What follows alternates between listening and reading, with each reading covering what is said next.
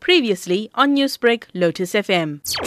The acting provincial commissioner received information that there was a large number of people at the Durban Central Living Quarters that should not be there. He then uh, instructed that a coordinated search operation be conducted. Various units, tactical units were involved. And in the early hours of the morning on Friday, the operation was conducted a total of 115 people were arrested for trespassing. They were given an admission of guilt fine of 300 rand. There was also two cases of corruption that were opened after two people came forward and indicated to police that they were actually paying individuals, unknown individuals at this stage, paying them a rental for the accommodation that they were living in.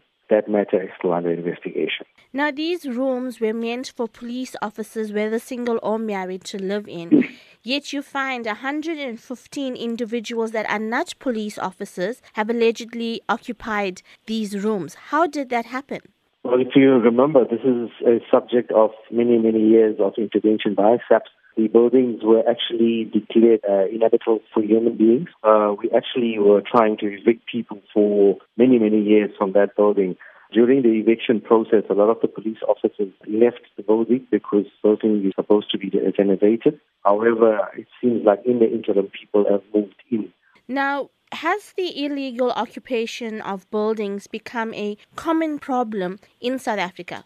Uh, look, I don't think uh, I'm an expert in that field. If you read the media, you will see that there's hijacked buildings all over the place. And uh, as SAPS, we felt that we can't be going out there and cleaning up uh, other areas where we have our own buildings where the problems exist. Uh, the acting provincial commissioner has indicated that we need to clean up, to get our own house in order, and an operation was launched.